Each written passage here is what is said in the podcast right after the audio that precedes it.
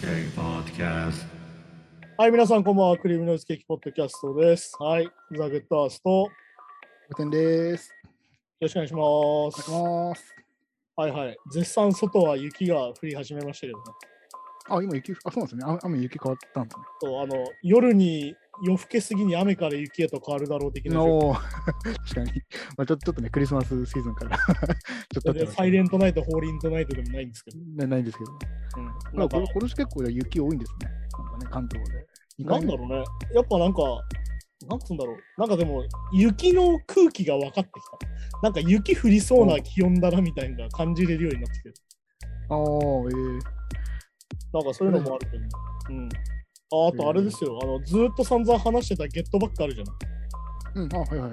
ゲットバックの今、ルーフトップコンサートの部分だけを抜いて、うん、うん。今、IMAX シアターで上映してるのに。おー、IMAX。確はかいはい1週間限定とかなのかな確か。あ、でも今週末までか、でも。今やってて、はいはいえーそう、昨日ね、初日1回目見てきて、うん。 IMAX 木場で見てきたんだけど。はいはいはい。いやー、やっぱね、映画館で見るといいですよ。すごい当たり前なこと言いますけど。あれですか、IMAX ってあれめっちゃ音響、俺行ったことないんですけど、なんか IMAX で。うん音響がめちゃくちゃいいってことね。音響がいいだけ音響いいだけっていうか、その映像もなんか違うんでしたっけあ、まあだから画面がとにかく大きいのよ、まずはね。IMAX シアターっていう IMAX スクリーンっていうのがあって、めちゃくちゃ横にでかいよ。横にも縦にも。あーはいはいはい。おもうーなんだろうな、映画館の壁一面がもうスクリーンなわけよクルースみたいな。ああ、へえ。なってて、で、まあ、スピーカーも上下、う上下左右あって、まあ、後ろもあって、うんあとなんかスクリーン自体もスピーカーになってるから、あ、へえ。めちゃくちゃこう立体音響なの。で、なおかつ音もめちゃくちゃでかくなってて、要は劇場自体が広く取ってあるから、そこそこそこ。だって何がすげえって iMac シアターってフル iMac ってサイズがあるんだけど、うん。あの日本に存在しないんだよ、今。あ、へえ、フル IMAX な、そんないんだ。それはなんでかっていうと、でかすぎて振動とかもすごいわけ、当然。もうコンサート会場みたいなのあがあ作れるかそっかそっかそっか。はいはいはい。らそうすると、そのスペースがなくてダメっていう。 そっか、映画館としてはなかなかそっか。そう、なかなか難しくて、特にね、新宿の東宝シネマズに IMAX があるんだけど、はいはい。 iMAX シアターの隣の劇場で映画とか見ると、うんめちゃくちゃうるせえんだよね、実は。もあ、聞こえてきたんですね。うね、どうしてもえ、どんだけ防音してもやっぱね、揺れちゃうから、床とかが。ああ、そっかそっか。そうじゃあ、ほん本当にじゃあコンサートホールみたいな感じの感じぐなんらでいで感感覚でやってるんですね。あそうでね、見れるからね、えーめちゃくちゃ音も良くて、映像もまあ綺麗なんだけど、あ。うん。そういいそなれで見てきてね、やっぱね、映画館で映画を見るっていうの大事なところは、やっぱりうん音もでかいのがあるんだけど、実はうん音が小さいのも表現できるっていうのが大事だけど、うん、そうね、ダイナミックス。うん、そうやっぱダイナミクスが大事だけど、やっぱ音楽やってると気づくんだけど、そうですね、はい。えずっとでかけりゃいいってことじゃないんだよね、実はやっぱね。うん、多分あれですよね、多分そういわゆる配信用とかも DVD とかそうですけど、ちょっと多分ああの、まあ、なノーマライズじゃないけど、若干圧縮はされてますもんね、やっぱどうしていや、も絶対されてると思う。どうしてもやっぱブルーレイだってされてるし、で、やっぱ、ねうんやっぱフィルムのいいとこってやっぱアナログなおかげでそういうのがないことだから、やっぱりうん。そうそういうのもあって、だから映画館で見たら面白いのがさ、ルーフトップコンサートで、はい当然、いわゆるそのいつものさ、ライブビデオみたいな音あるじゃん。分離して、しっかりこうミキシングされてる、いわゆるそのうんバンドの演奏がめちゃくちゃちゃんと聴けるようになってる音響あるじはいはい。ゃん。あれと同時に、いわゆるそのゲリラライブだから、うん。下でお客さんがこう見てたりするわけよ。道行く人が見たりとか、あとーはいはい隣のビルの屋上に登ってきた人たちとかもいるわけよ。ああ、まあそうですね、はい。で、やっぱ映画だから、要はライブビデオを見てるわけじゃないから、そのルーフトップコンサートの。うん。ここがちゃんと演出として、音響演出としてちゃんとあって、うん、ちゃんと下で聞いてる人の音響とかも出てくる。その下の人にインタビューするシーンああ、そういうこと。あーははあ、その今今何や下ってるか分かりますかみたいな。のうん今今下の角度からそうガーって聞こえてる音。ああ、そう、えー下のシーンで撮ってきはちゃんと下からの音になってたりとか。うん。で、あの、同じ屋上に登ってきてる人たちからしたら、ちゃんと、うんなんだ、隣のビルの屋上で演奏してる感じに聞こえたりとか。おお、ははは。っていうのは、どうしてもやっぱ音量がさ、聞きづらくなるわけで、単純に。音悪くなるから、はっきり言って。もう、もう、もうそうそうですよね、はい。いわゆるリスニング環境として単純にさ。うんってことはやっぱ音小さくなったり大きくなったりが結構わかるわけ。うん。このそのダイナミクスの上げ下げってやっぱ映画館とかの音響じゃないとわかんないんだよね。まあ、そもそもマックスがでかくないとね。そう。やっ表現しきれなぱいも元のさ、器がでかくないといけないんだけど、やっぱり。そうそうそう。確かそうそうそうそうなんですよね。確かそう、それもあるから、やっぱめちゃくちゃ良くて。でもねに。、だからうん。いぼ没入感っていうかね。そういうや、こそうそうそう、見ててね、めちゃくちゃ集中できるし、やっぱね、あのね、ビートルズね、演奏がうめえんだよ、マジで。と。うん、ああ。 やっぱやっぱそうですよね。確かに。うん今、の分離感ので、なんだろう、高品質な音にすると、うん。めちゃくちゃ音いいんだよ。あのーうん、やっぱサウンドもいいし、演奏のテクニックとしても別に下手じゃないし、みたいな。うん。そしてやっぱ歌うめえな、みたいな。いやいや、まあ、コーラスとかね。そうですよね。で、やっぱなんか前も話したけどさ、やっぱずーっと一緒にやってるから、うん。なんか、せーのでバンと合っちゃうみたいな感じっていうか、そうですね。だから、あとそれこそなんか、まあ、そのイヤモニとか会社の環境も当時、そう、本当にね、彼氏と転ながしっこだからね、一人で。だからドラムなんかほとんど聞こえてないんじゃないかっていういや、本当にそんな感じ、そんな感じ。感じでも、ちゃんとね、リズムキープしてるし。そう、で、あれだからね、スネアに布を置いてたりするからさ、ならないように。だかあ、はいはいはいはい。らそういう状況の中で演奏してるから、あの映像はね。うんだからそこも含めてめちゃくちゃいい音でミックスしてあって、いや、なかなか良かったね。まあ、あれだったんだけどね、平日の昼間が1回目だったから、やっぱ年齢層かなり高めで、うん。あの俺の親ぐらいの人がほとんどだったんだけど、ああ、まあまあまあ、世代的にもね、確かにビートルズ、ドンそうそドンピシャというか、そうそう。うんだから要は来日の時に中学生、小学生みたいなう。。ああ、グラみたいな。はいはいはい。話だから。そう、やっぱね、ビートルズの偉大さを改めて感じるっていう、めちゃくちゃ当たり前なことを感じたんだけども、うん。 いや、すごいね。だからまあ、まあこの時代でもやっぱビートルズと比べちゃうっていうね。どうしてそもねう、やっぱね、ビートルズの後にビートルズなし感がやっぱあって、で、前も話した、やっぱり35でビートルズ何してたかなとか考えちゃダメだなっていう。うんてかもう35の時はもう解散してますもん。お得に計算してる。32とかの時だったね、一番上。多分そうだからゲットバックの時がだから20後半とか25ホールはが30 25成り立てぐらいだかぐらいの感じですもんね。えぐいら。なあ。すごいっすよ、あれ。あれはすごい。だからね、よくできてて、ちゃんとオープニングに、あの、ゲットバックのさ、第1話でさ、ヒストリーをやるじゃん、そのレコーディングに至るまでの。はいはいはい。あれがちゃんと映画の頭についてるから、ゲットバックその本編見てなくても結構理解はできるようにはなってる。なるほど。時系列的なものは、ね、なんかあのスケジュールみたいなやつとか。そうそうそう、そういうのはちゃんと見れるようになってて、いわゆるその60何年にデビューしてみたいなのも全部見れるからはいはいはそういうふうにはね、ちゃんと初心者向けにもなってるっていう。い。うーん。ねいやー、でも一大コンテンツですよ、ここまで来たらやっぱり。え。そうか。ビートルズという市場ですよ、やっぱり。ねさえ。すがだねはいはい。いやー、そんなんだあったりとかね。あ、あとあれなんですよ。トップトあップだ。の先週、ファイトクラブの話をしたんだけど、うん。はいはい。デビッド・フィンターのね。うん。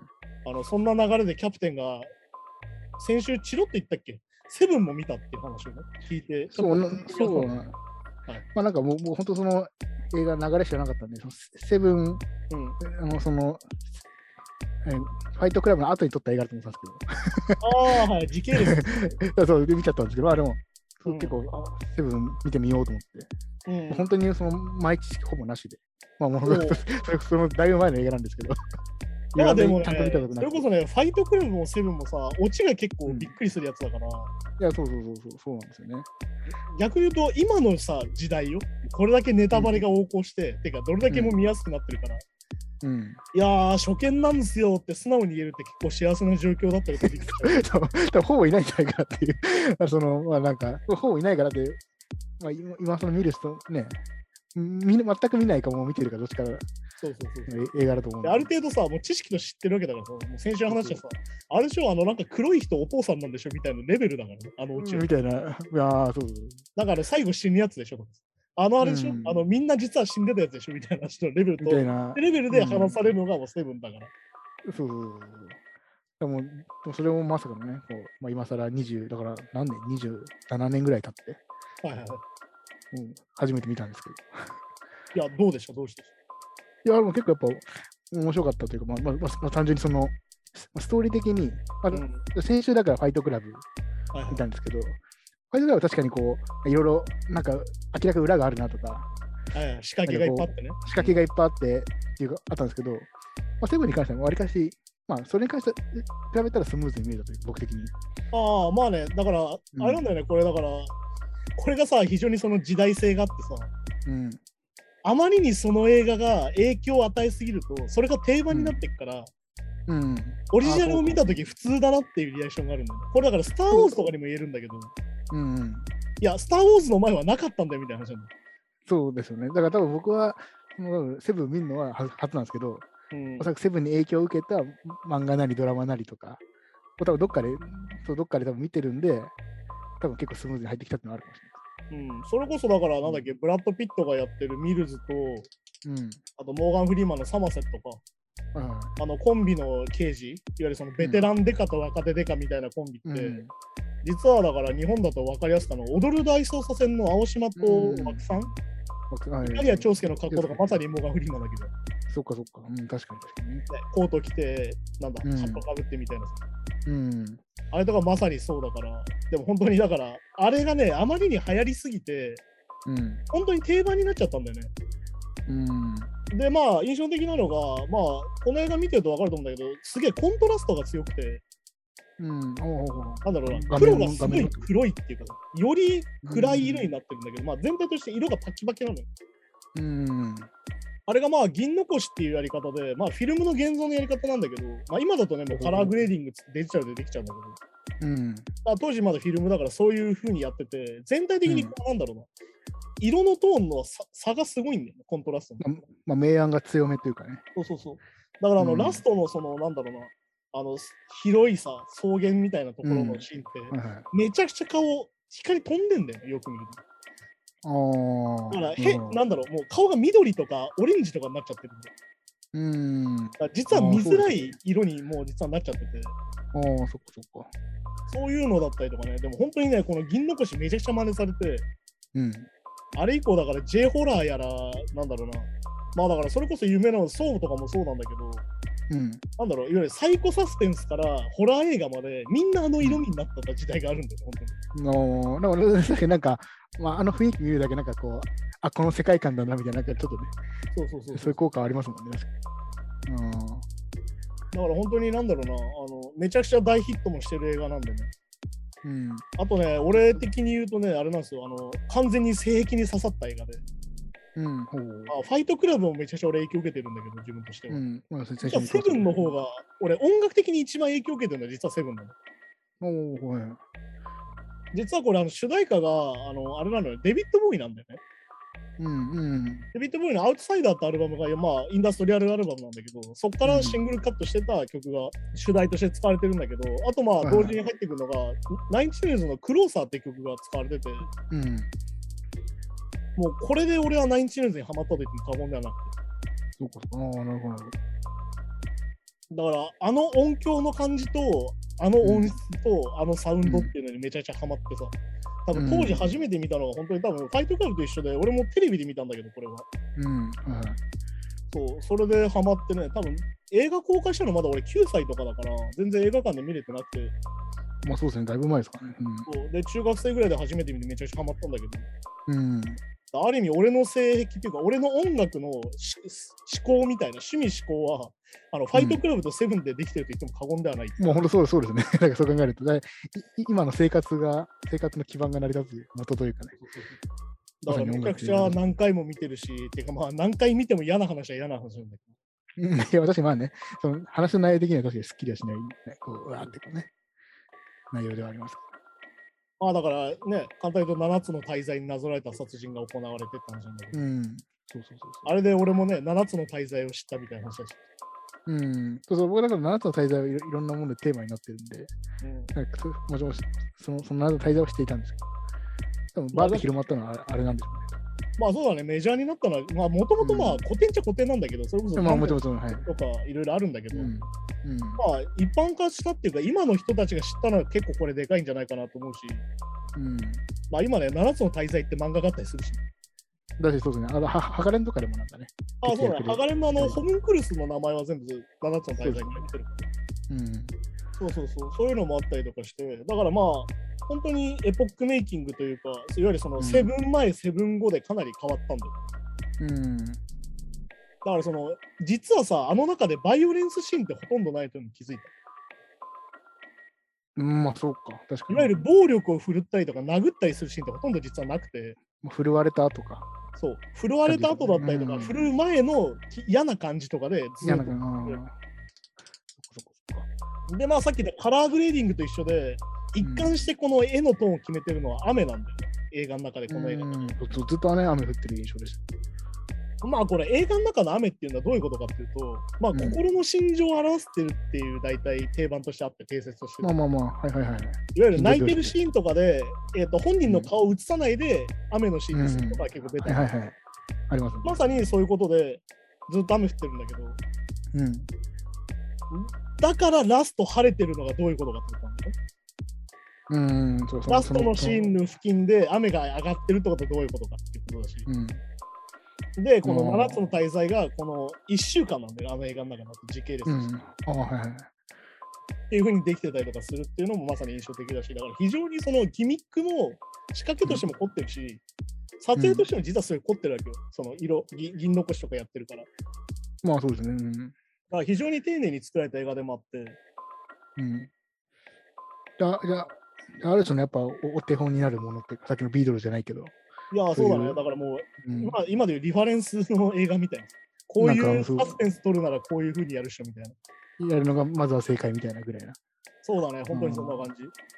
そうだから、あとあれなんだよね、そのオープニングのクレジットわかる、それこそクローサーがかかったりとかするときに、そのエンドクレジットとかね、字があるじゃんん。あれがあのカイル・クーパーって人がやってて、これ人めちゃくちゃ有名な人なんだけど、おーこれもめちゃくちゃ真似されてます。それなんですか、その演出の仕方とか、自体ですか演出と。か字体とか、あの色の感じで、ああ。いわゆるこう色の感じ爪で引っかいたような字とか、そうそうそう。まあでもね、カイル・クーパー自体めちゃくちゃいろいろやって て、うん。あのなんだっけ、日清のカップヌードルの CM とかも実はやってるからね、ああ、そう 結構幅広いですね。ああ。あとなんだっけ、えーゴジラ・ファイナル・ウォーズとか、おお、あ、それもやってんだ。へー実はそういうのもやってたりとか、結構何でもやる感じの。何でも幅広い。そう、あとなんだろう、あとゲームだと、ま、メタルギアもそうだよ。ああ、そうなんですね。メタルギアのタイトルロゴとかもそうだよ。へえ。あとあれだね、最近だとデストランディングのタイトルロゴデザインもそうだし。おーあだから、小島監督は多分すげえカイル・クーパー好きなんだよ。そそう好きなんですよね。あとまあ本当に、あの、お前がやるんかいっていうウォーキングデッドだ。ああ、うん、ああ、全然違うんですね。へえいや、てか、お前がオリジネーターやんみたいな話だから、 ああ、なるほどね。 そっかそっあかの自分オマージュみたいなの自分でやっちゃうんだみたいな話なんだけうん。ああ、ど、そう、それだったしね、カイル・クーパーで結構調べるとね、みんな好きなフォントとか、好きな、あこれカイル・クーパーなんだっていうの結構いっぱいあると思うんだけ結ど構、ああ、そうなんだ。へえ。あとまあ、なんだろうね、この映画といえばやっぱ最後なんだけど、もういきなり最後の話をしますけど、うん。もうね、20年前以上、まあまああれネタバレしますはいけはどい。うん。最後さ、葉っぱ届くじゃん。うん、はいはい。あるものが届くじまあまあ、はいはい。ゃん。で、実はこの箱の中身が見えてる見えてない問題っていうのが実はあって、うん。映画を見た、この映画を見た人がうん。約4割から5割ぐらいうん。奥さんの首を見たって言ってる。そうでもで映画の中で実は映ってないの。すよね、僕、まさに昨日見たんで、多分。そうですね。みだけど、みんな映ってると思っちゃうの。それぐらい衝撃的なシーンなの。そうか。んまあ、たでも確かにね、まあ、奥さんの首だと誰誰も言ってないけど、まあ、僕も確かにその前提で見てますからね。だから、うんあの映画すごい不思議で、もうとにかく印象なんだよね、実は。うん。あとね、実はこの映画ね、ラスト違うエンディングがあるっていう。撮影されてるのあるのよ、別バージョンが。で、DVD の特典とかに入ってるあ、そうかそうか。あなるほど、なるほど。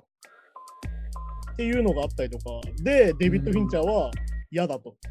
映すぞと。うん最後までやあーるエンディングで行くぞってなるんだけど。はまあ、これでデビッド・フィンチャーまた有名なインタビューがあって、い。うん。なんでそんなことしたんですか意味は変わんないんじゃないですかって言われるの。ああ、まあまあまあね。だけどっていうの。今君が俺たちの映画のオチ覚えてるよね。うん。うん、それはなんでかって言ったら最後打ったからだよっていう。そういうことか。ああ。で、デビッド・フィンチャーがよく使う言葉で、俺は映画作って何がしたいかって、お前らの心に傷がつけたいんだよっていう。おお。トラウマにしたい。いんだよっていう。ああー。結果成功じゃないかっていう。そうかそうか。あのオチだったおかげで俺らの映画忘れてないだろ、お前ら。うん同じような話で、同じ7つの大罪をなぞらえた話で、おな同じような犯人で、最後撃たないで終わったらみんな忘れてるよ。はあ、じゃあそこがめっちゃ大事なとこなポイントというか。だから、デビューテンション押したんだよね、そのエンディングの。あーっていう風になってたりとかね。だからすごいあのラストが印象的なんだけど、まあそれで最後、ヘミングウェイの引用が出てきて、うんうん世界は美しい、戦う価値があるっていうので、僕はめぐ、うんとね、前半は同意しないけど、後半は同意するって言って終わうる。ん。 ああ、叩き勝ちは。なるでほど、ねちなみにファイトクラブでもヘミングウェイの引用が出てくるっていうねうん。非常に印象的なんだけど。だからまあ、前先週も言ったあれだよね、やっぱその、自分がその定説だと思ってることを打ち砕きたいっていうデビッド・インチャーの願望はここにもやっぱ出てる。そうですね、確かに。うん、そっかまあ、こういうオチ。常識がねでしょとか、うん。こういう終わり方でしょと思ってたら、もっと嫌な目に合わすっていう。まあそうですね。だから、だからその、その常識とか価値観という面でも、まあ、その、どっちがいかれてるとかね、そうそうどっちが正常だとかっていう話も確かにまあ、考えさせる必要はありますもんね。そうだからまあ、犯人の名前がジョン・ルーでさ、いわゆるその七種のゴンベイって意味なんだよね、英語だと。ほうほうほうほうだから映画化とか、まあ、音楽のクレジットでもそうなんだけど、あのジョン・ルーとかアラン・スピシーって書いてあったら、大体それはもう本人が降りちゃってて、うん。遅れとしないっていう意脚味本家なしみたいな状態なんだよ。そっかそっか。その代わりに入れる名前だから、だから彼自身が実は人間じゃないんじゃないかって思ううん。うん。それでまあよく言われるのが、まあ、ジョーカーでいう悪魔みたいな、そのバットマンのジョーカーみたいな。うんことなんじゃないかって言われてて、要はミルズに人を殺させたいっていううん。要は純粋無垢なミルズにどうにかして悪に落としたいはあはあはあ。それが神に最大背くことだっていういわゆるそのジョーカーのバットマンでいうジョーカーとかいわうん。ゆるもともと失楽園に出てくるいわゆるその悪魔が考えてることなんだけどそれをジョン・ブーがやったっていう、うん。まあ、あれはああ悪魔を追うやつを悪魔にしたいみたいな。まあだからあれですよはい神に愛されてるやつを地獄に落としたいだから地獄に落としたい幸せなやつを落としたいうん。だからジョン・ドゥ自身がエンビーになってるのはそういうことなんだようん。妬みなの妬み要は神様に天から落とされてるから、悪魔っていうのそっかそっかそっか。もともと天使だったのが堕天使になった悪魔になってるから、うん。幸せそうに生きてるやつが憎い。憎いかああ。あいつらを傷つけてる。あいつらを傷つけるのはどうしたらいいかと。そっかそっか。神に手つくと勝てない。うん。じゃあ神をどうやったら傷つけられるか。神が一番愛してるものを傷つけようと。そうかそうかそうか。それがまさにミルズに対してやったジョン・ドゥの最後の行動なの。ああ。そミルズ自身は殺さない。ういうことですね。最後に何をしたか。そうかそうか。この後の人生、ミルズはどうなるかって考えたら、じゃあどっちが勝ったのかなって話になるうん。まあ、ちょ、ちょ直接殺してはないけそど、うああ、そこ。ある意味社会的に殺すみたいな話だね殺すみたいな。っていう話にも実はなってて、まあ言うたら古典なんですよ、やっぱり。うん。いわゆる殺人事件の話なんだけど、もうさっき言ったその、ダンテの新曲とか、うん。失楽園みたいな非常にこう古典的な話ではある。確かに、まあだから、つ、つ、つ罪、罪ってなんだろうみたいな。まあだからあれですよ、大きく言えばね。その、自分に罪は下せるのか、そして食材はあるのか。うん。だから、ジョン・ドゥの目的は分かりやすく食材の方に行くから、うん。まさにそういう、まあだからキリスト教を結構理解しないとちょっと分かりづらいかなと思うんだけど。そうかそうか。だからさっき言ったそのオチがあまりにも衝撃的だったのもそうだし、うん。うん。いわゆるだから最後だから嫌な話を言うと赤ちゃんが死んでるってことなんだよね、そうするとね。そうね。それが結構要は結構放送的にアウトというか、まあしかもその、ね、まあ、身ごもった状態でというか。そうそうそう。だからまあ、映画の中でさ、結構女子供は死なないとかいう定説もあったりするのよ、実は。うん、おーへーホラー映画の定説で、あの、あ子供は絶対死なないとか、処女は生き残るとかいろいろあるけど、まあ、ううべな女の子は生き残りがちなイメージがあります。まあそう、でもそれも実は、いわゆる聖書的な意味合いだから、いわああ、ゆる聖女は守られている。なるほど、なるほど。いわゆるマリア様的な発想だから。ああ、そっかそっか。そういうのも実はキリスト教から来てるんで、やっぱ映画を見るとき結構キリスト教が入ってると、アメリカ映画とかはやっぱり分かりやすいなっていう、そっかうモチーフとしてね、いろんなものに気づきやすいかなっていうのあるんで、ん。うん。まあだから、だからホラー映画だと最近、あの、ガンガン犬とかを殺すっていう。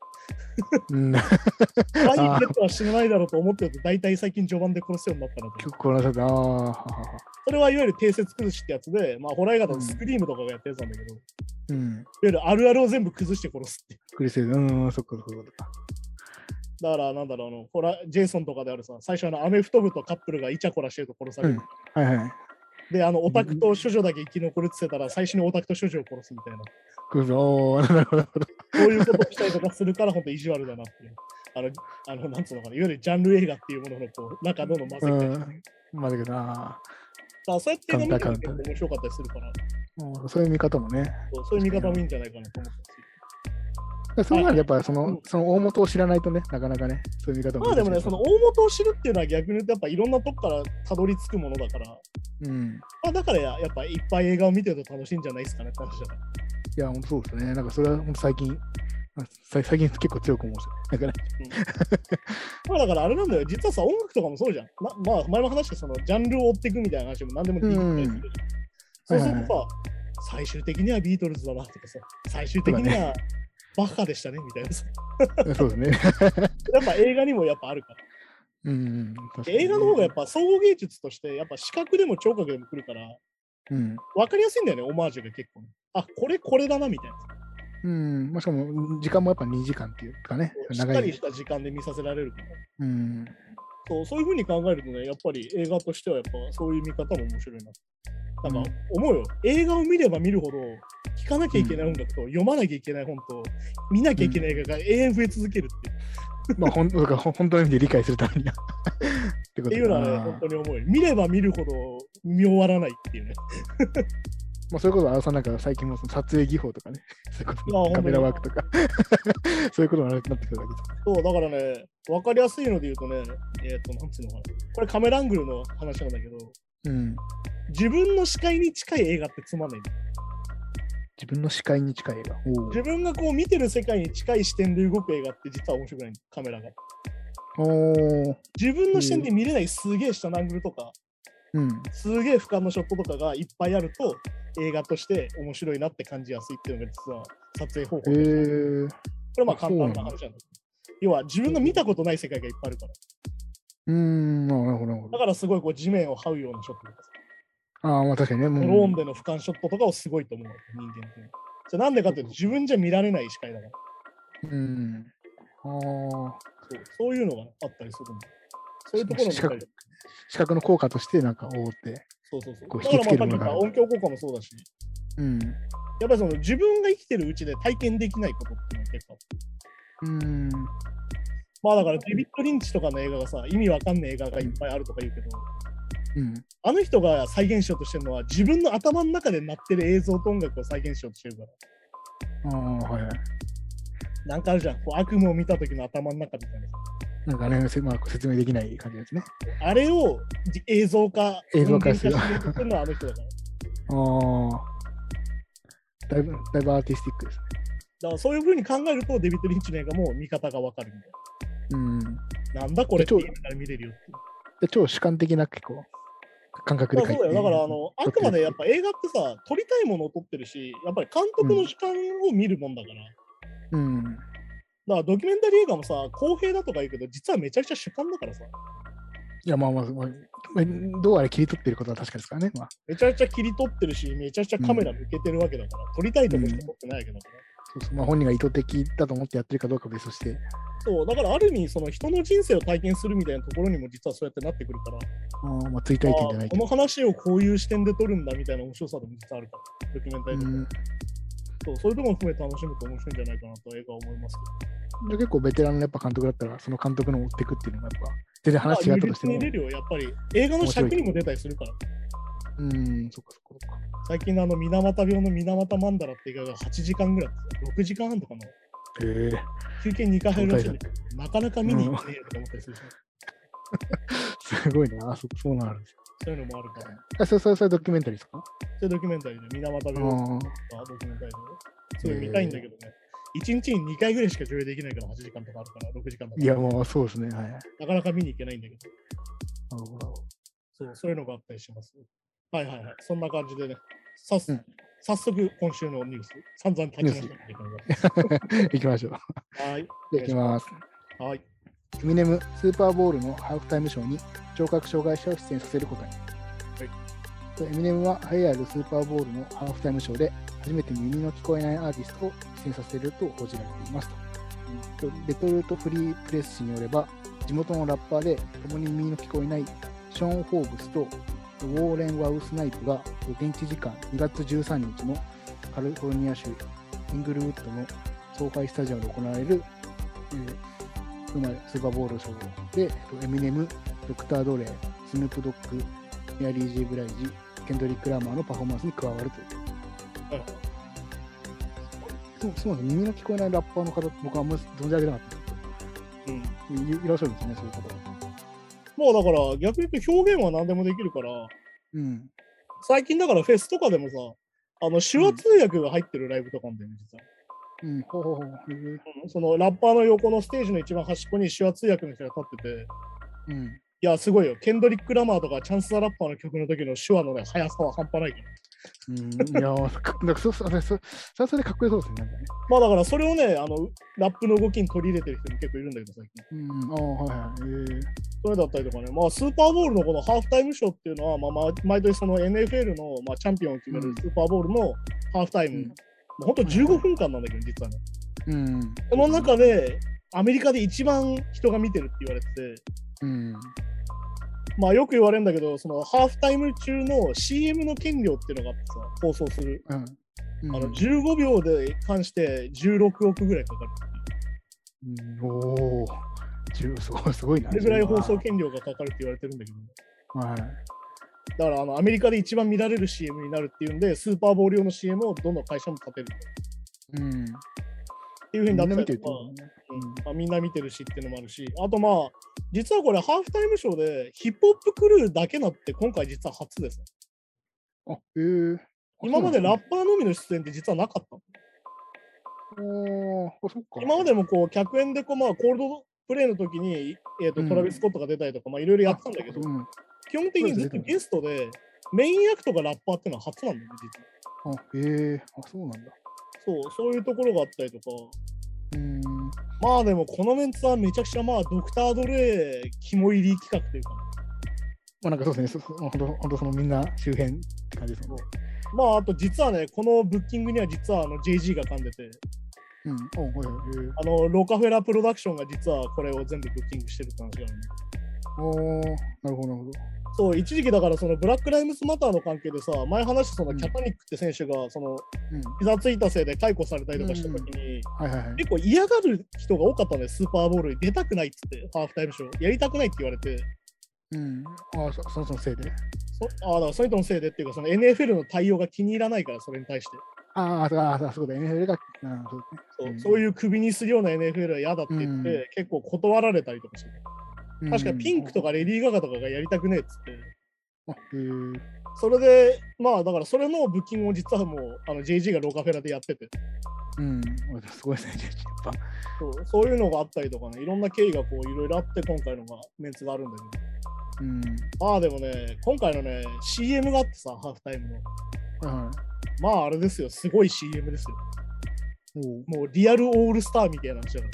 てかすげえな、こいつら全員アンセム持ってんじゃんみたいな話だかああ、本当だ。もうああアベンジャーズ的なちょっとそういうら。まあそうそうそうそう。最近の表現で言ってその感じ。表現で言うと。えー、そうなんだ。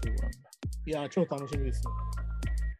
で、これまあちょっとまあこのニュースにもあったけど、聴覚障害のラッパーの、うん。なんか、思うんですけど、まあ、これ多分、あれですね、耳は多分あんま聞こえないけど、多分低音とかは感ビビットで感じてるってことなんでしょうね、多分ね。ああ、だからね、あの、これはだから聴覚障害の人がどうやって音楽を聴くかって話で、結構まあ、うん感じることはできるから、触ったりとか、触うん触覚とかで。だから結構あの、ヒップホップが人気があるらしいっていうのは聞いたことある。うん、だからそうそうそう、うんだからやっぱビートが分かりやすいというかね、感じやすいじゃないですか。そうそうそう。だから結構なんだっけな。あの最近見たね、あの、コーダっていう映画があって、また映画の話になっちゃうんだけど、最近映画館で見たコーダって映画があって、うんえーとチャイルド・オブ・デフ・アドバンスかななんかあの、主人公がその聴覚障害者の中の家の娘なんだけど、健常者、耳が聞こえる子あーはいはいはで家族は全員耳が聞こえなくてお母さんもお父さんもお兄ちゃんも全員聞こえないの耳がでい。うん。彼女だけお耳が聞こえてっうん。ていう話でで彼女がすげえ実は歌がうまくておー。で歌がうまいからバークレーに留学したいってなるんだけどうん。でも彼女がいないと通訳がいないのうん。まあ、そうかそうか、そのその家族にとってはね。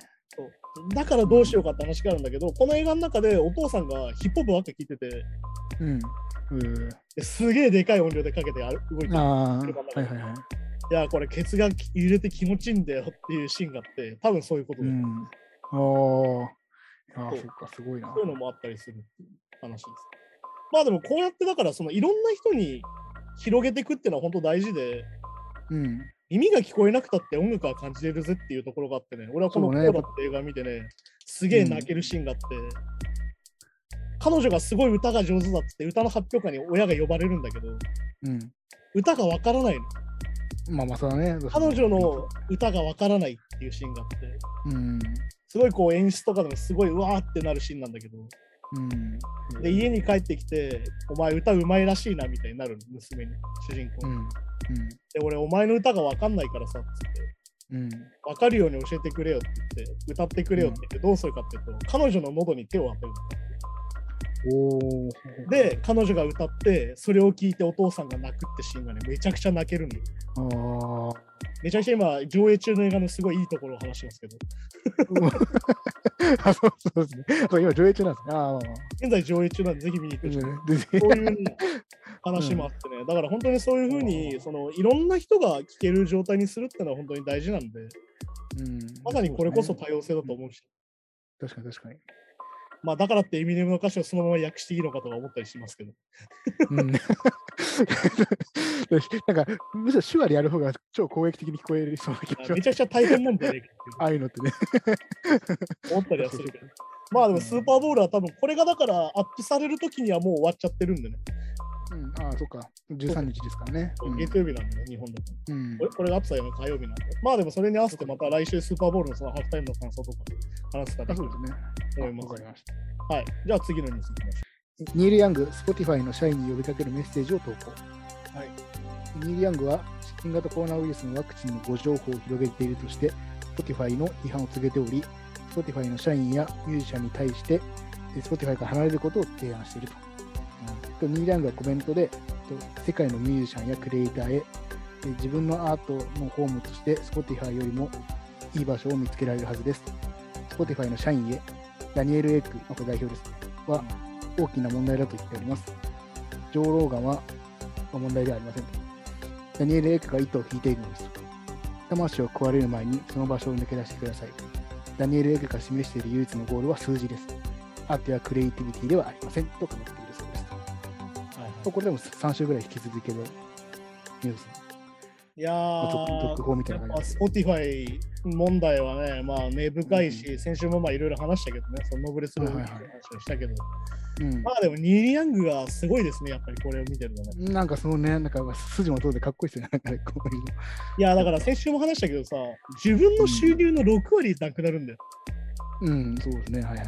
それ分かってて辞めるってやっぱすごいじゃんうん、やっぱさなんだろういわゆる社会と関わっていくうちにさその音楽家でも画家でも何でもそうだけどやっぱある意味生活を人質に取られてるわけじゃんはっきり言っちゃってうん。まあ、それはそうですよね、どうしてもね。うんお前売れないと生活できないぞとかさまあ、売れたとしても、やっぱ規模がでかくなっちゃったら、ちょっと減るだけでもね、そう大ダメージだったりします。でさらに自分にはスタッフがいっぱいいてスタッフを食わさなきゃいけない、そうそうそうそうそう。ってなるとどうしても尖ったことがしづらくなるというか極端なことは言いづらくなるんだけど、うん、でもそれより世界に対していいことだろうと思うんだよねそういうことですよね。だからこの中でも言ってるのは Spotify の社員が悪いんじゃないと。うん、だけどやっぱ君たち優秀だったらもっとできることあるよねっていうことなのうん。だから結構こ、このコメントの中でも、そのまあ、多分意図として、多分、まあ、上論眼のその、ご情報は良くないけど、上論眼自体を責めてるわけじゃなくて、要はそその多分それを1億円とかで契約してる、ダニエル・エイクが糸を引いてるみたいなことを言ってるんで、そうだからやっぱりだからもうずっと話してるプラットフォームが悪いんじゃねえのって話なんだそうそう、そういうことですね。なんかプラットフォームの批判ですもんね。そうやっぱそのさ前も話したその商品を並べてるってことは分かってやってるよねってことなんだようん、まあ、意図的にってことね。まあそしてダニエル・フィクに関してはその前話した軍事産業にさうん。売ってたりとかするのもひどいしあとまあ本当にねあの魂が吸い取られる前に会社を辞めろっていうのはある意味こう意味ではあるんだね。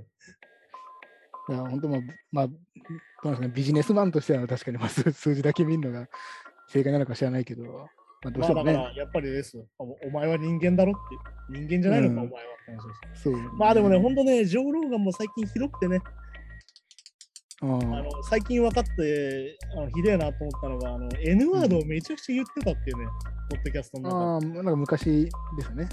そう。よくなで、いしかもあれじゃん、あのよくあるさ、いや、僕は差別主義者じゃありません。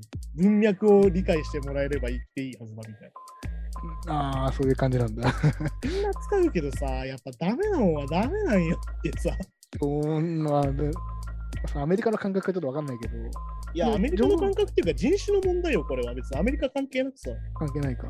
要は N ワードっていうのは基本的に使っちゃいけない言葉なんだから、で特にまあです自よね分がさ、黒人じゃない人はダメなんだよ、絶対。うん。ででそれはは、なんでかっていうと、ずっとそういうのでさ、差別してきた歴史があるわけで、それをさ、なんだろうな、わざわざ、わざわざ言うわけよ、はっきり言って。うん。うん。ね、しかもひどいんだよ、なんかその映画館に行ったらみたいな。いや、まるであれだったよ、猿の惑星みてえだったよ、N ばっかりでさっていう表現をしてて。まあ、いや、いや、これで人種差別じゃねえっていうのは無理だろうっていうさ。でも僕、それが不思議なのが、それがめちゃくちゃ人気ってことなんですもんね。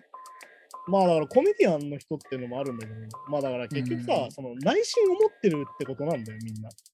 うん。うん手前上は人種差別はダメだとか、男女平等だって心の中では思ってるけど、うん。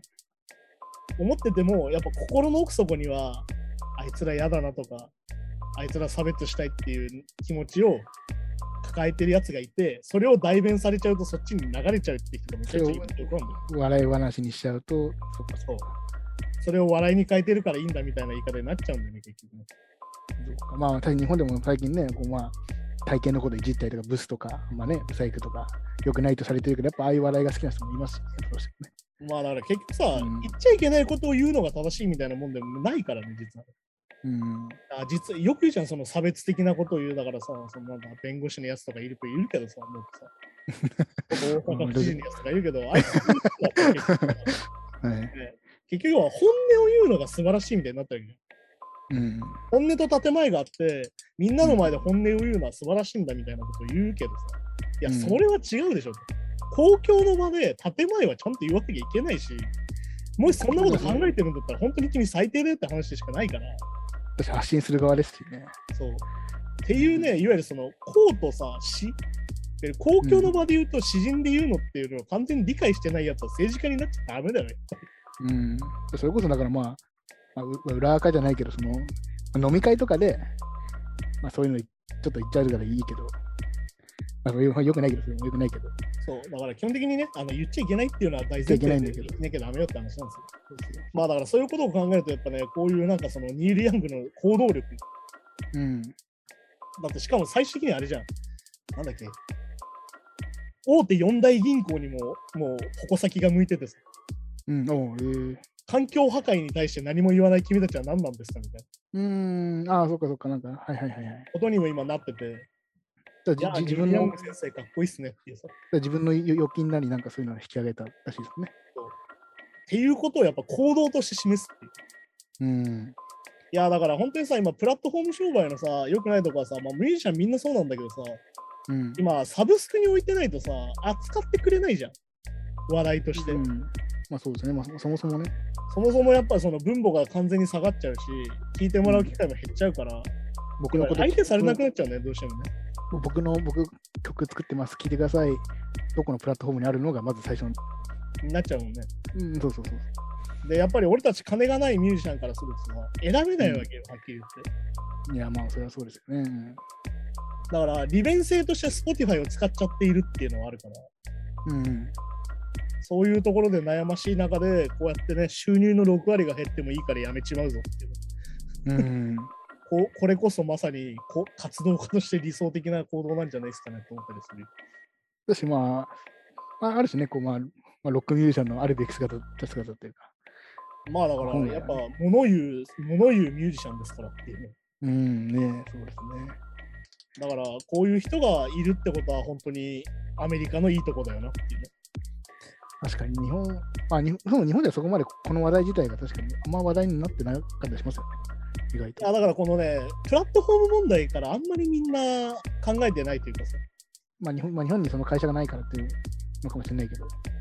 うん、まあでもね、本当は考えなきゃいけないんだよね。だから何でもいいけど、そのうん日本人だからとか、アメリカ人だからとかっていうよりは、人種だったりとか、性別だったりとかっていう、完全にその、かけ離れた問題だし、うんあの格差があるのは別に人種も人間も関係ないから、まあそうね、本当そうですよね。うんで最近さ、本当言い換えで嫌だなと思ったのがさ、うん、 なんかあの最近若者の中で風呂なしのアパートが流行っていますみたいな。ああそうなんですか。その方が家賃が安くて非常にコスパがいいみたいに書いてある記ああ、事。そういう、なあ、なあ、おそう前ですそれね。一回じゃんって思うわけじゃん。ただ単に金なくなってるだけだよ、若いやつがっていうさ。風呂なしを選んでるかのようなね、なんかね、言い方して風呂あるけりど。風呂ありと風呂なしあって、まあ風呂ない方がいいやって選んでるわけじゃないんです。いや、絶対そんなことないかも。いや、そうだと思う、本当そうだと思う。いや、いやだからあれですね、うん、だからわ若者の恋愛離れ的なやつをしてる。いや、あだのから恋そ愛れもね、みん恋愛なそうだよ。金がないだけだよ。結婚離れとか。そう車離れも酒離れも全部そうだよそう、あ、そうそうそうそうそう。か金があって絶対、なんかやってますよね。それはだから単純に貧困なんですよ、やっぱうんり。そこから目をそらすためのミニマリストとか言ってんだよ。うん。ミニマリストとかさ、シンプルな生き方とか言ってるけどああ。いやいやシンプルにしなきゃいけないな、なんでだよって話だから、うんいや、そうそうなんだよな。贅沢でき全ないっていう然 R デコ調でいいじゃねえかよみたいな。うん。でそうなんだよな、銀ギラ銀で別にいいじゃんってなるんだけど、そうはならないな、そういうことだ。要は別に、今別にいいんですよ。その質素な生活とか、風呂なしで生活費を浮かせる質素な生活が好きっていうのは全然節約家とかいるからいいけど、ただその節約っていう選択しかできないっていうね。いや、だから、本当にね、あの何でもいいけど、ダイエットとか節約とかっていうのは金がないとできないから、そうそうそう。選あ択の肢が金がい。ない時の節約はただの貧困なんで。うん。だからだからその感覚の差はありますよ。でもやっぱどうしても、まあその、まだ僕ら親世代とかは、あんなこと言ってもまあ頑張って会社で働きゃいいんだからっつって、別にいい30、40になってくれば大体起きれば上がってくるしみたいな思ってる人も多分全然いるんですよね。うん、でも上がってこないしっていうね。まあだからあれなんだよね、分かりやすく言うと、30年前、40年前っていうのは、内風呂への憧れっていうのが逆にあったり、多分ああ、そこも風呂なしも多かったですもんね。元々風呂ねな。しの方が多かったかうん。みんな銭ら。湯で、行ってみたいな内風呂があるのが当たり前になって、またもう一回内風呂なしになってるってことはどういうことかってことなんだよ、やっぱり。下がってきてるじゃ ん。上がってきてるじゃうんん。まあ そう、そうなんだよな。そっかってい。うことなんでね、そこから目を背けちゃいけないんじゃないでしょうかっていうね。で結構実質じゃあ高度経済成長の前ぐらいにどんどん今戻りつつある。いやだからその水準的にはもしか分かしりやすく言うと、東南アジアみたいになるんだと思う、これからこのままだとたらああ、そっか、東南アジアの風呂なしもあるよ。よくありますいわゆるタイとか、いわゆるさ、その日本人が4万円持っていくとすげえ楽しく生活できるぜみたいに言われてた場所に逆に日本がなってっちゃうっていう。なってるそっか。要は物価だけすごい安いからさ。うーん、まあ、そそそういうことですよね、でもね。だけど、物価上がってるけど、俺らの賃金上がらないけどみたいうん。ね。ただその、その上がってる物価も、その他の国からしたら安かったりするんですよね、多分ね。な。だから今、日本って海外旅行でインバウンドでなんで人気かって言うと安いから。そうそうそうなんですよね。あとなんでかっていうと、清潔で安いの。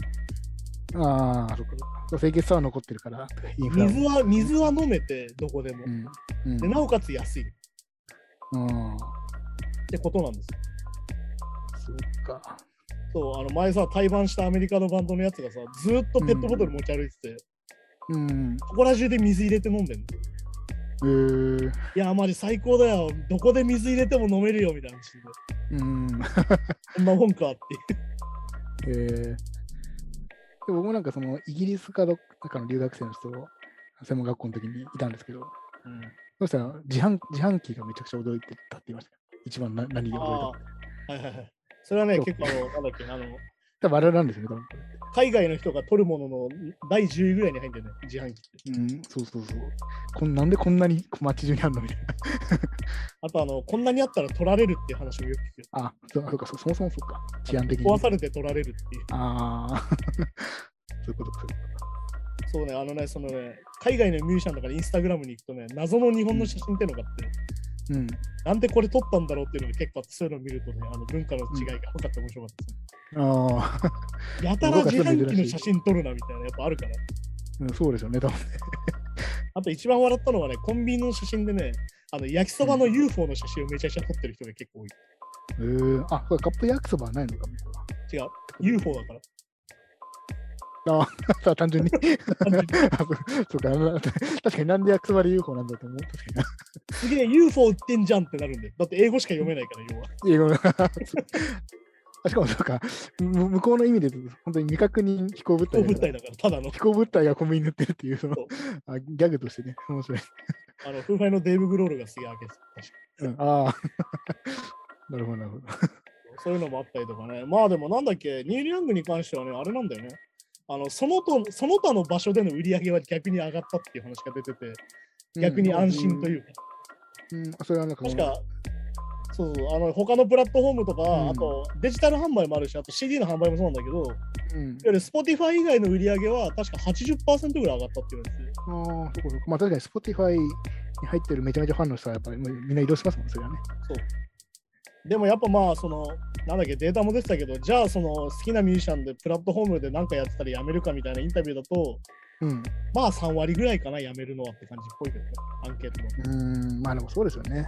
残りの7割はやっぱり便利だったり、値段だったりとかで、どうしても辞めれないって人が多いし、だし、あともしかしたらニール・ヤング好きな若者とか、それこそね、うんもろニール・ヤング世代の人とかっていうのはもう熱狂的なファンってどうしても多いじゃないですか。多分だうん、から今の若い人はもしかしたらそこまで、まあだから、ああー、好きだったけどやめちゃったの残念、でも他に好きなアーティストいっぱい聴けるしとか。っていうなんか、まあだからさっき言った利便性ってこういう利便性と、あと一つのアーティストの影響力みたいなのを、そのしょリスナーが感じるっていうのも世代にまあよってでももしかこれしたら違はうかこもれなんけどあれなんだよ別にニール・ヤングだけっていうわけじゃないんだけどうんあ、まあまあ、あ、そうか、そうか。自分の好ききなアーティストがそういうのがあった時どうしますかあみたいあなった時と、あ、そうか。だからまあなかなかやっぱプラットフォーム商売は滅びないからいやまあでもこうやってやっていくうちにあ、のダニエル・エイクがクビになんじゃねえかって話が出てるんだよね株価がめちゃくちゃ下がってて今、うんうん。だかあの何億円単位で下がってるから株価がらそうですよね。だから、だからスポティファイ自体も多分売り上げ何千億とか、ああそうそそううでそすうね、出てますもんね。多分ねまあこれがどうなるかなっていうのをちょっとねあの静観しておきたいなと思うんですうん。うん。だはい確かに全全然他人事じゃないですもんね、このニュースって。なんかけど話題になってなやいけっどぱ。仕事ですよ。だってどこの店に置いてもらうかってやっぱ大事じゃん、さっきも言ったけど。そうそう。でだっで、て選選択択肢肢が。が置いてないんだって言われちゃうわけだからさ、俺らは。うん。俺らはそうですね Spotify しか入ってないんだとか言われたら終わりですさ、やっぱり。そうそうそうそう。確かに。いや、だけど音楽って無料じゃないんですよと思いながらさ。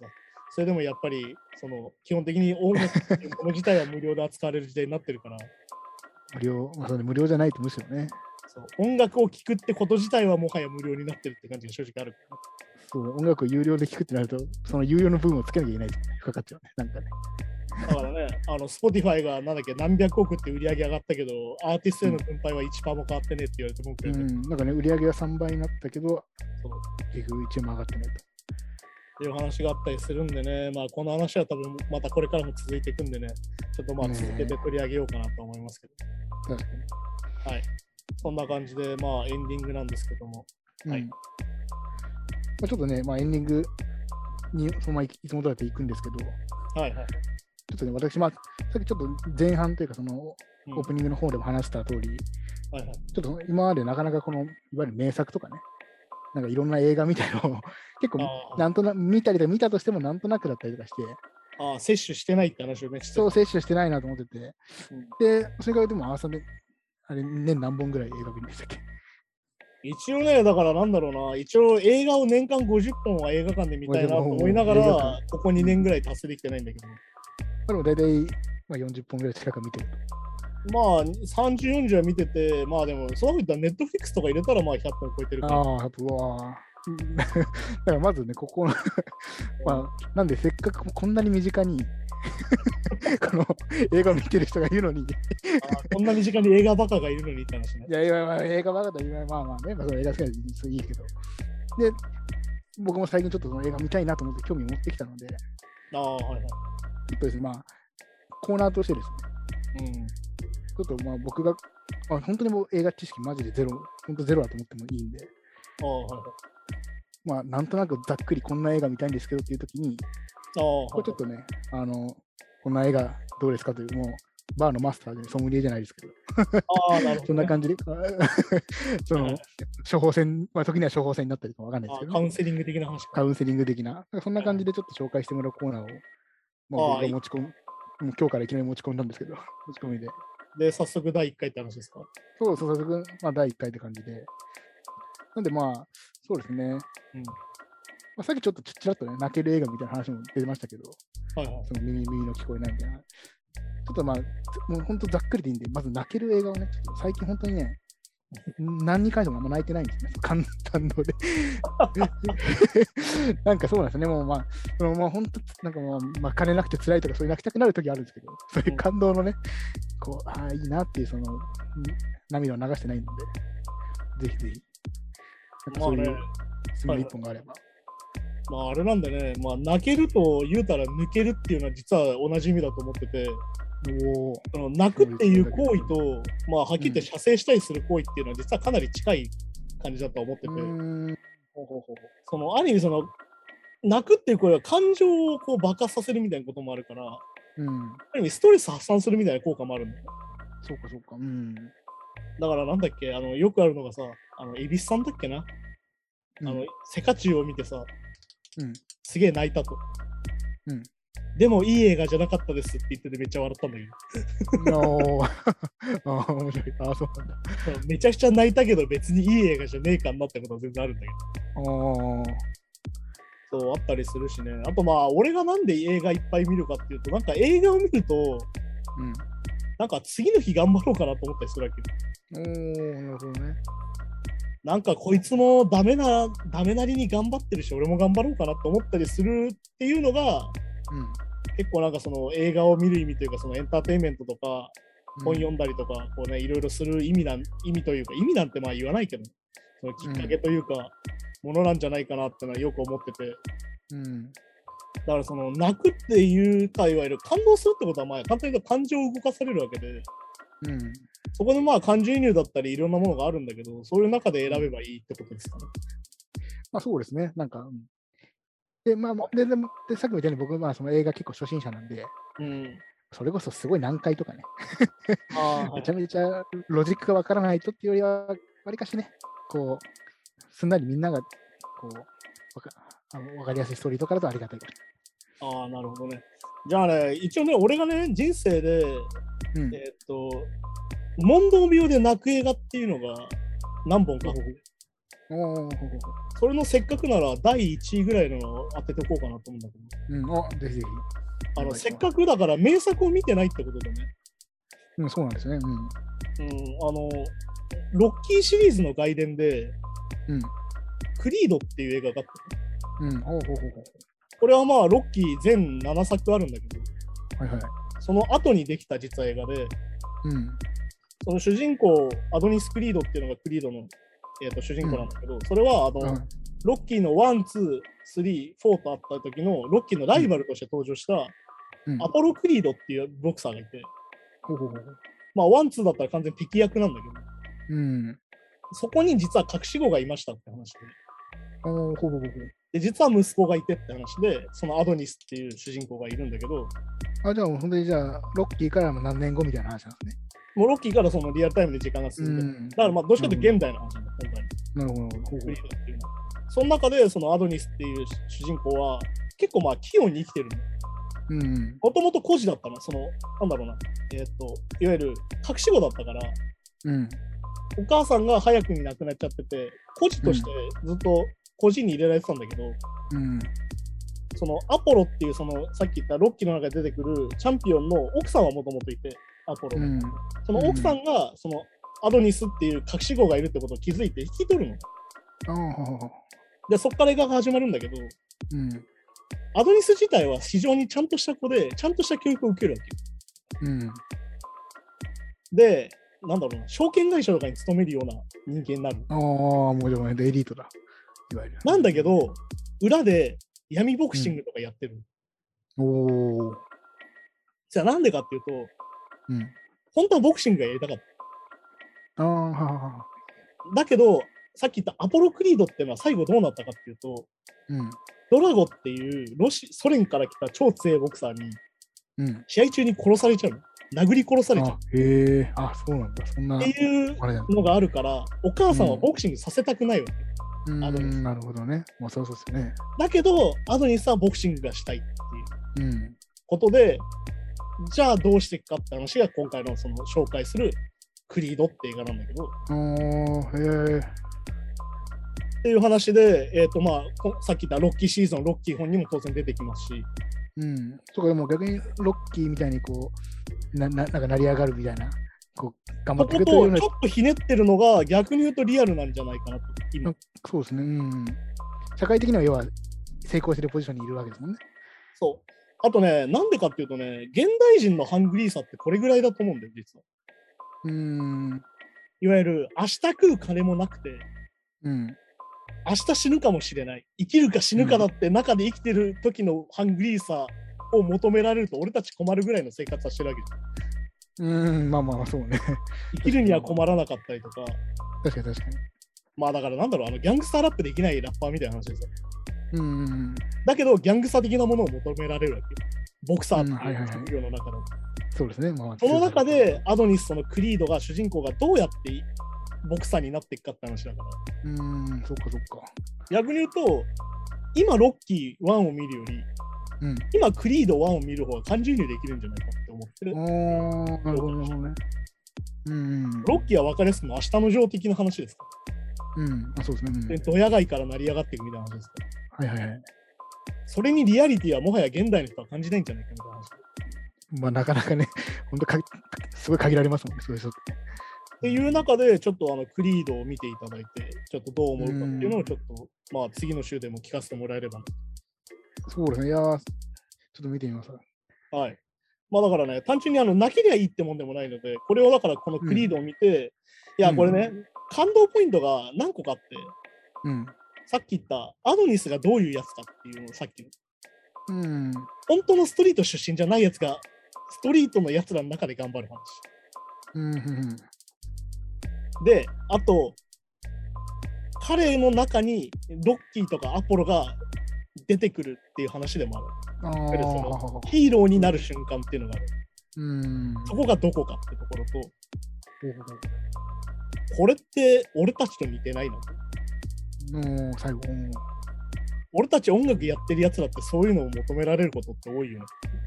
ああ、なるほどね。本当の天才だったりとか、ストリートから駆け出してきたやつとか、本当にハングリーだったりするやつの方がかっこいいってなっちゃうじゃん。確かにね、バン特にバンドとかだとね、ありますもんそういうのね。 だけど俺たちだって音楽やりたいじゃんみたいなじゃん。っうん、そうね。ていうところでね、非常に感情移入できるんじゃないかなとは思うあので、、そっかそっか。ぜひそこをちょっとね、見ていただきたい。いやー、ありがとうございます。そんな感じで、用法用量を守って正しくお使いになって、来週ちょっと、また、あの、店に来てください。ああ、わかりました。ありがとうございます。 もちろん、しっかり時間も守ってね、あのファスト映画みたいな感じで見ないで。それは一倍で見てくださ い。そんな感じでね、はい、今週もやってきたわけなんですが、あはい、はい。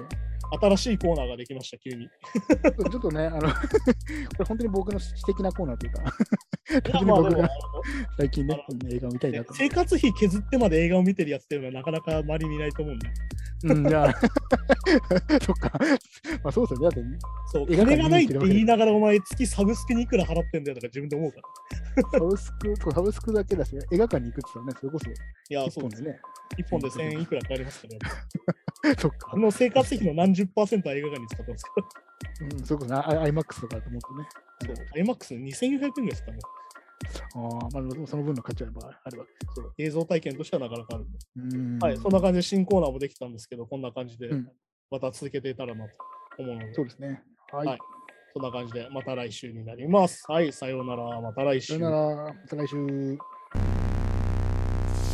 Noise Gang Podcast.